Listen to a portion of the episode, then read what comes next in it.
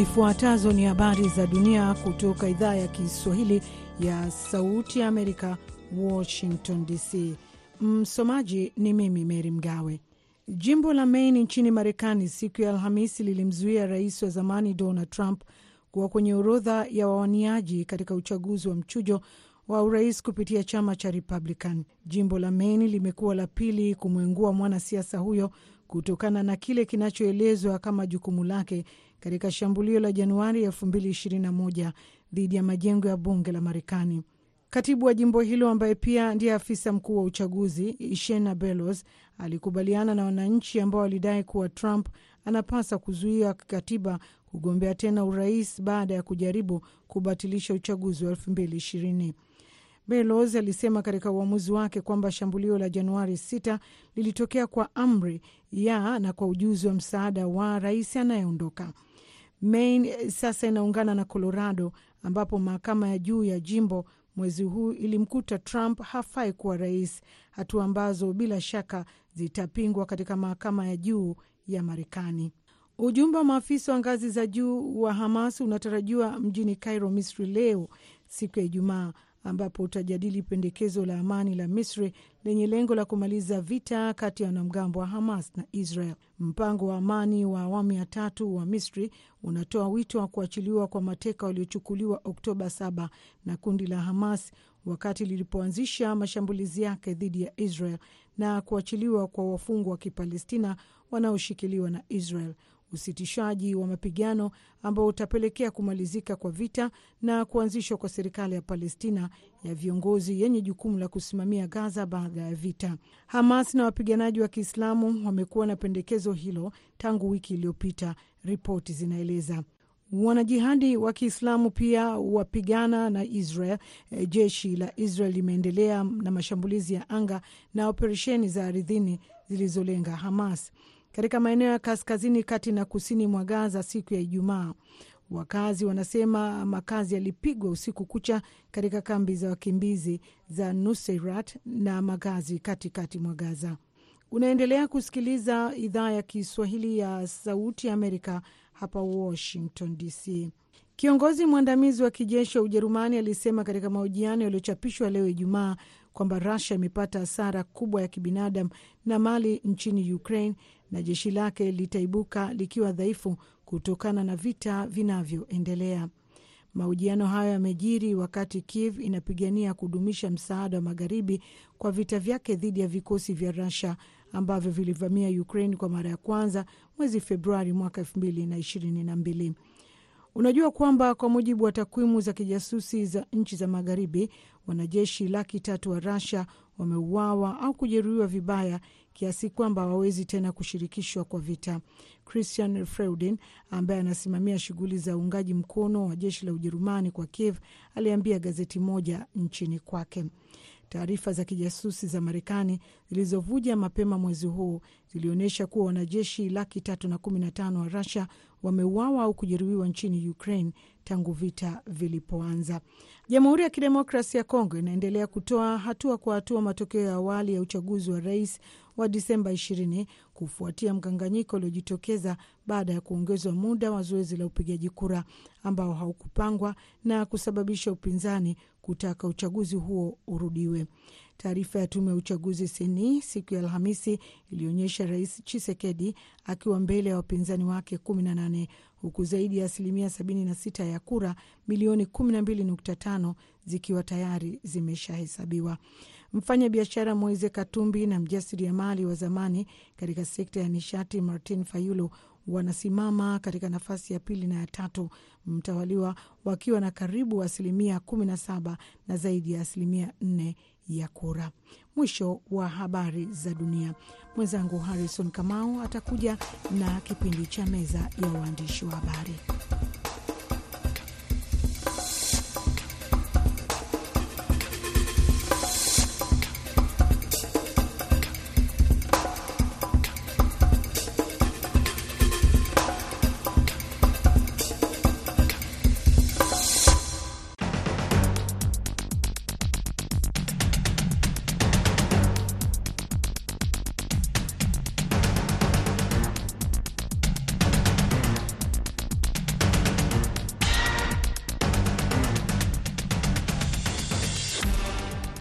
Idhaa ya Kiswahili ya Sauti ya Amerika, Washington DC. Jina langu Harrison Kamau na nakukaribisha sana kwenye meza ya waandishi wa habari wiki hii, nikiwa naye Zuberi Ali kutoka DRC ambaye ni mtangazaji wa RTGT Radio Tanganyika.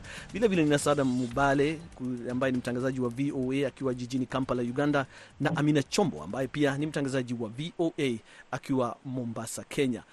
Leo hii tuna masala kadhaa ambayo tutazungumzia, mojawapo ikiwa ni suala la soko la kahawa ambalo limezuka uh, nchini Uganda kuelekea kule Russia. Vilevile tutazungumzia uchaguzi ambao unasubiriwa matokeo yake wa DRC ambao umefanyika wiki moja iliyopita. Tutatazama vita vya Gaza au vya Israeli kule Gaza na vilevile vile vita vinavyoendelea kule Ukraine, uh, yakiwa ni baadhi ya mambo ambayo yametokea au matukio muhimu ambayo yanaendelea wakati mwaka unaenda kukamilika. Na bila kupoteza wakati, mwanzo kabisa tu kikiwa kama kitangulizi, ningetaka uh, tuanze na Bwana Sadam Mubale, habari ya Kampala. Hebu kidogo tueleze kuhusu taarifa hizi ambazo kwa kweli zimechukuliwa kwa njia tofauti kuhusiana na soko jipya la kahawa katika nchi ya Russia, ikizingatiwa kwamba wakati huu kuna migawanyiko ya, kisima, ya kisiasa na kisera uh, kati ya mashariki mwa dunia na magharibi. Sasa hivi soko hili na suala hilo la kuuza kahawa ya Uganda nchini Russia, kwako kama mwanahabari, limechukuliwa vipi nchini Uganda? Naam, shukran sana bwana Kamau. Kampala wema na Trump kuzungumzia hilo swala la uh, Uganda kuanza kupeleka au kuuza kahawa yake iliyoongeza thamani nchini Russia. Uh, ni jambo ambalo limechukuliwa vyema sana na wachambuzi wanasema kwamba litachangia pakubwa katika kuendelea na vilevile kukuza uchumi wa Uganda. Uh, kwa sababu utakuta kwamba baadhi ya kampuni ambazo zilikuwa zinanunua kahawa ya, ya Uganda zilikuwa zinainunua tu kama malighafi, yani raw material. Kahawa kama imeongezewa thamani kulingana na wachambuzi na vilevile wakulima watakuwa wanapata kipato cha zaidi ya mara tano na ile ambayo walikuwa wanaiuza kama malighafi. So ni jambo ambalo limechukuliwa vizuri, lakini pia unaona kwamba nchi ya Uganda pia inajaribu kupata mkondo mwingine, maanake utakumbuka kwamba sasa hivi Uganda iliondolewa katika hilo soko la AGOA ambapo ilikuwa na fursa ya kuuza bidhaa zake katika soko la Marekani bila malipo yoyote na vilevile bila kutoza ushuru na kwa bidhaa ambazo zilikuwa zinapelekwa huko. So unaona kwamba hizi changamoto sasa hivi ambazo zinakumba serikali ya Uganda ni vyema mno inajaribu kutafuta nani ambaye anaweza fanya biashara yake, nani ambaye anaweza kumuunga mkono. Lakini pia nchi za magharibi, utakumbuka kwamba hapa Uganda bunge lilipitisha sheria ya upenzi wa jinsia moja, yani Anti-Homosexuality Act, uh, sheria ambayo kidogo tu ilizua ilizua mijadala kote ulimwenguni na vilevile pia kusababisha Uganda baadhi ya miradi za Uganda na vilevile Benki ya Dunia na vilevile msaada kukatwa uh, kwa, njia hiyo. So uh, ni, sasa hivi utaona ni kwamba ni msimamo na vilevile uh, serikali inafanya jinsi iwezavyo kuona kwamba licha ya hizi misaada kukatwa, uh, licha ya mambo mengine kutokea, lakini lazima tuwe na mtu ambaye anaweza kununua bidhaa zetu na vilevile kukuza uchumi wetu kama nchi ya Uganda. So ni jambo ambalo limechukuliwa vizuri na wachambuzi wanasema litasaidia sana mkulima wa kahawa na vilevile serikali katika kuongeza kipato cha Naam, nikija kwako kwa Amina Chombo, wewe kama mwanahabari ambaye pia umetokea katika taifa la Afrika Mashariki, pale ambapo kahawa ya Uganda inapata soko kule Russia, je, unaona kama nchi ya Kenya ina matumaini fulani pia kuelekea Russia, ikizingatiwa kwamba serikali mpya inajaribu kutafuta soko pia kwa wakulima katika hali ya kutimiza ahadi kwamba watainua sekta ya kilimo. Je, unaona kama soko pia ya bidhaa nyingine sasa itakuwa inaelekea upande wa Russia na labda vile vile China? Tukifahamu kwamba Kenya tayari wamekuwa na bidhaa za kilimo ambazo wamekuwa wakiuza katika mataifa hayo ya Russia na mataifa mengine. Kwa hivyo kufunguliwa kwa soko hilo kutoka Uganda ambalo ni taifa la Afrika Mashariki na jirani wa karibu na Kenya Uh, kunazua matumaini hasa ikizingatiwa kwamba Rais William Ruto amekuwa akizungumzia kwamba hamu yake kubwa ni kuhakikisha kwamba uh, bidhaa ambazo zinazalishwa Kenya zinapata soko la kimataifa ili kuhakikisha kwamba kuna ajira na pia kuongeza fedha za kigeni katika hata hivi uh, linakumbwa na msukosuko wa dola kushuka kwa shilingi yake ambapo imeporomoka kwa kiasi ambacho hakijawahi kuonekana. Kwa hivyo huenda ikawa uh, ni fursa uh, nzuri tu kwa taifa hili ambalo sasa hivi linajaribu kila njia ili kuhakikisha kwamba linalipa madeni na vile vile kuleta biashara na wekezaji ambao wengi pia wameanza kutoroka kutokana na kushuka huko kwa shilingi ya Kenya na kupotea kwa dola ya Marekani. Balozi wa Uganda kule Moscow au Russia, uh, ambaye ni Moses Kizige amesema kwamba kahawa ya Uganda ni kahawa maalum kabisa ikilinganishwa na kahawa kutoka Brazil, Costa Rica na Ethiopia, akisema kwamba madhumuni ya kahawa hiyo itakuwa ni kuongeza ladha kahawa kutoka mataifa hayo mengine. Kwa hivyo anasema kwamba kahawa ya Uganda inatarajia kupata umaarufu mkubwa na hadhi ya juu kwenye soko la kimataifa. Unaendelea kusikiliza idhaa ya Kiswahili ya Sauti ya Amerika, Washington DC, tukiwa kwenye meza ya waandishi wa habari, nikiwa naye Amina Chombo wa VOA kutoka Mombasa, Kenya, nikiwa naye Sadam Mubale akiwa Uganda, pia wa VOA na vilevile Zuberi Ari wa RTGT Radio Tanganyika kule DRC. Na sasa naenda kwako Zuberi, tunaanza na taifa lako ambapo uko wewe sasa hivi. Uchaguzi umefanyika na bado matokeo yanasubiriwa. Kumeshuhudiwa maandamano katika mji wa Kinshasa kutoka kwa upinzani wakipinga hali ilivyokuwa, wakidai kulikuwa na udanganyifu na kwamba matokeo ambayo yanaanza kujitokeza sio kamili kulingana na upinzani, huku nayo serikali ikisema kwamba kamwe haitakubali hilo kutokea. Hebu tueleze taswira kufikia sasa, hali ikoje baada ya uchaguzi? Kuna maandamano yametokea leo, na iwapo hamna kunasemekana nini kutokana na zoezi hilo zima la uchaguzi uliomalizika wiki iliyopita? Um, uchaguzi uliopita ni uchaguzi ambao uligubikwa na mambo mengi sana, na tukiangalia uchaguzi, mchakato wa uchaguzi wenyewe unaweza ukawa miongoni ya chaguzi ambazo zilishapita humu Jamhuri ya Kidemokrasia ya Kongo, chaguzi ambazo labda hazijakuwa kwenye hali nzuri vile, sababu uchaguzi wenyewe ulienda mpaka zaidi ya siku tatu, watu wanaendelea kuchagua tu na hiyo imeweka wasiwasi miongoni mwa watu kupata matokeo mazuri ya kura ambazo zilizopigwa. Na hata hivyo, kuna lalamiko nyingi nyingi tu ambazo zimelalamikiwa na hata wale wagombeaji waliogombea kwenye viti vya ubunge vya ngazi za kitaifa hata za hapa kwenye majimbo kadha wa kadha. Mfano, hapa jimboni Tanganyika kuna wagombea wawili ambao wao wamepeleka malalamiko yao, na ukiangalia ni mambo ya hatari, ukiangalia malalamiko zao jinsi zilivyo. Yupo mgombea mmoja hapa mjini Kalemi ambaye yeye amelalamika, ni mwanamke huyu hapa, anaitwa kwa jina la Afua Lubebe Helen. Yeye analalamika kwamba aliibiwa kura zake zote, yaani hata kura yake aliyoipiga yeye binafsi haikupatikana. Kuna mwingine ambaye yeye ametoka eh, pande za Kongolo kule, ambaye ni mgombea wa wa kitaifa Lumbulumbu Jean Eric, yeye jina lake na namba yake haikutokeza kwenye mashine ambazo zililetwa na tume huru ya uchaguzi hapa.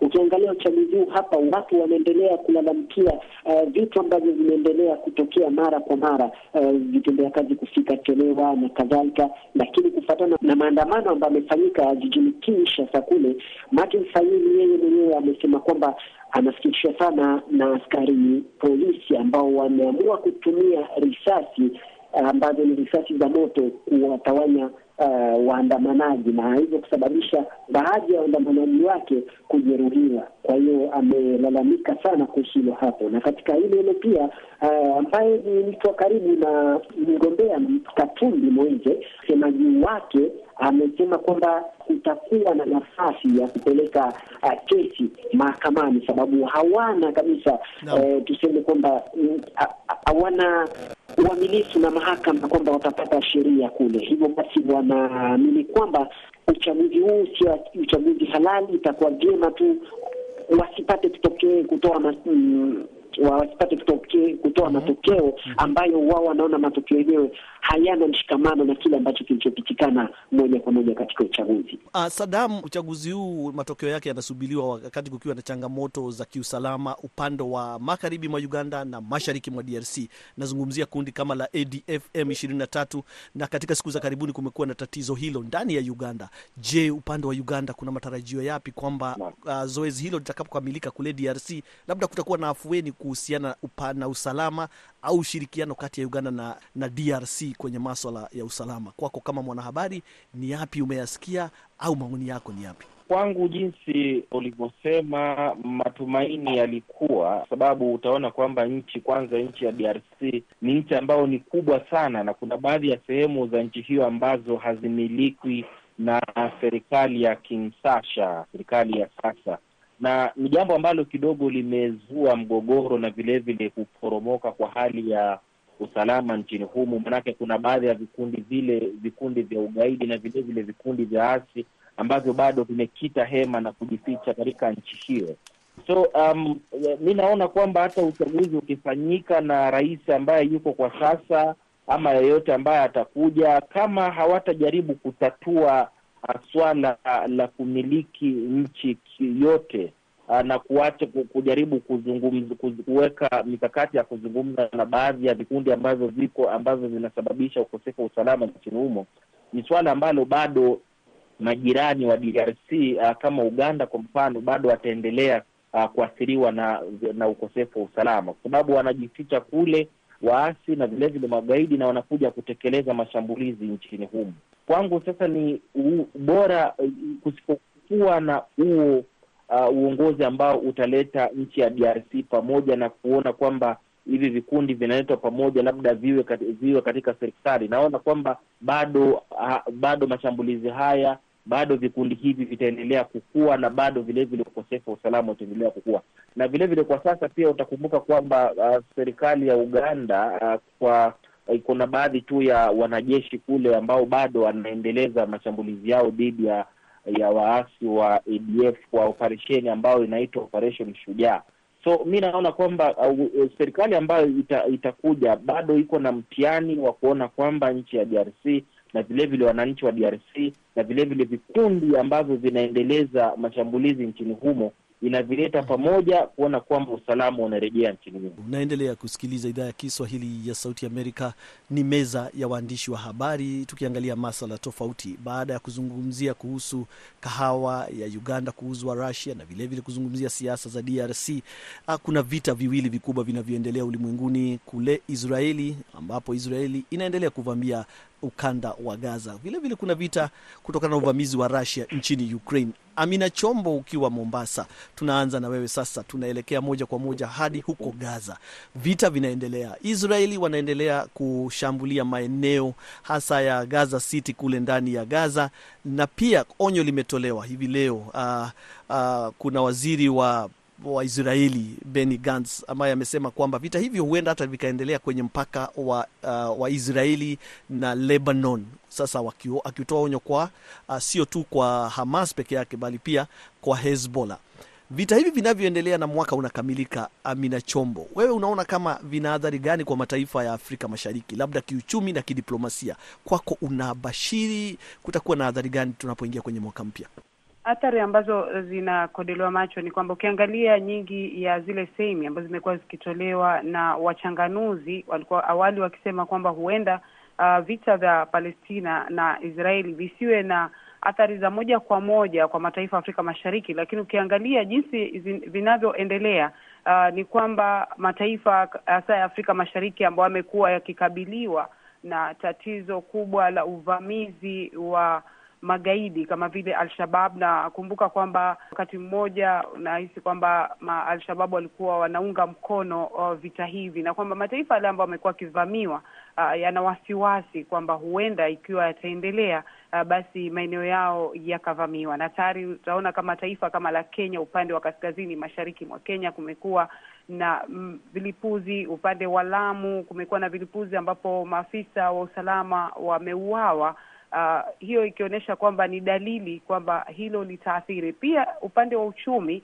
uh, kuna suala zima la ugavi wa mafuta na vitu kama hivyo ambavyo mataifa haya huwa yanategemea kutoka Iran, na ikiwa huku kutakuwa ku, vita hivi vinaendelea, basi uh, fikra zangu ni kwamba hili litachangia pakubwa katika kukosekana kwa uh, mafuta hayo ambayo tayari mataifa haya yamepata athari hizo uh, kutoka vita vile ambavyo vinaendelea upande ule wa Ukraine na Russia. Zuberi, kuna vitu vinaendelea kieneo. Kuna vita vya Sudan sasa hivi, kuna mapigano pia yanayoendelea hasa mashariki mwa DRC.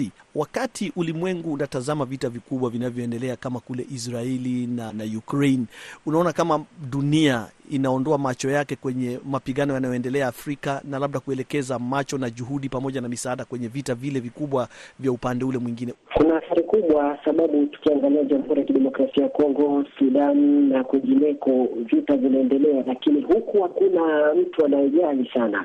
Sasa hivi macho yote yapo Ukraine, ambapo misaada inaenda kule, macho yako eh, Israel katika vita hivyo vya Israel, misaada inaenda kule, na misaada ya hali ya juu, watu wanajitolea kufa na kupona kuhakikisha kwamba wananusuru watu waliokuwa kule, lakini Afrika wanasahau.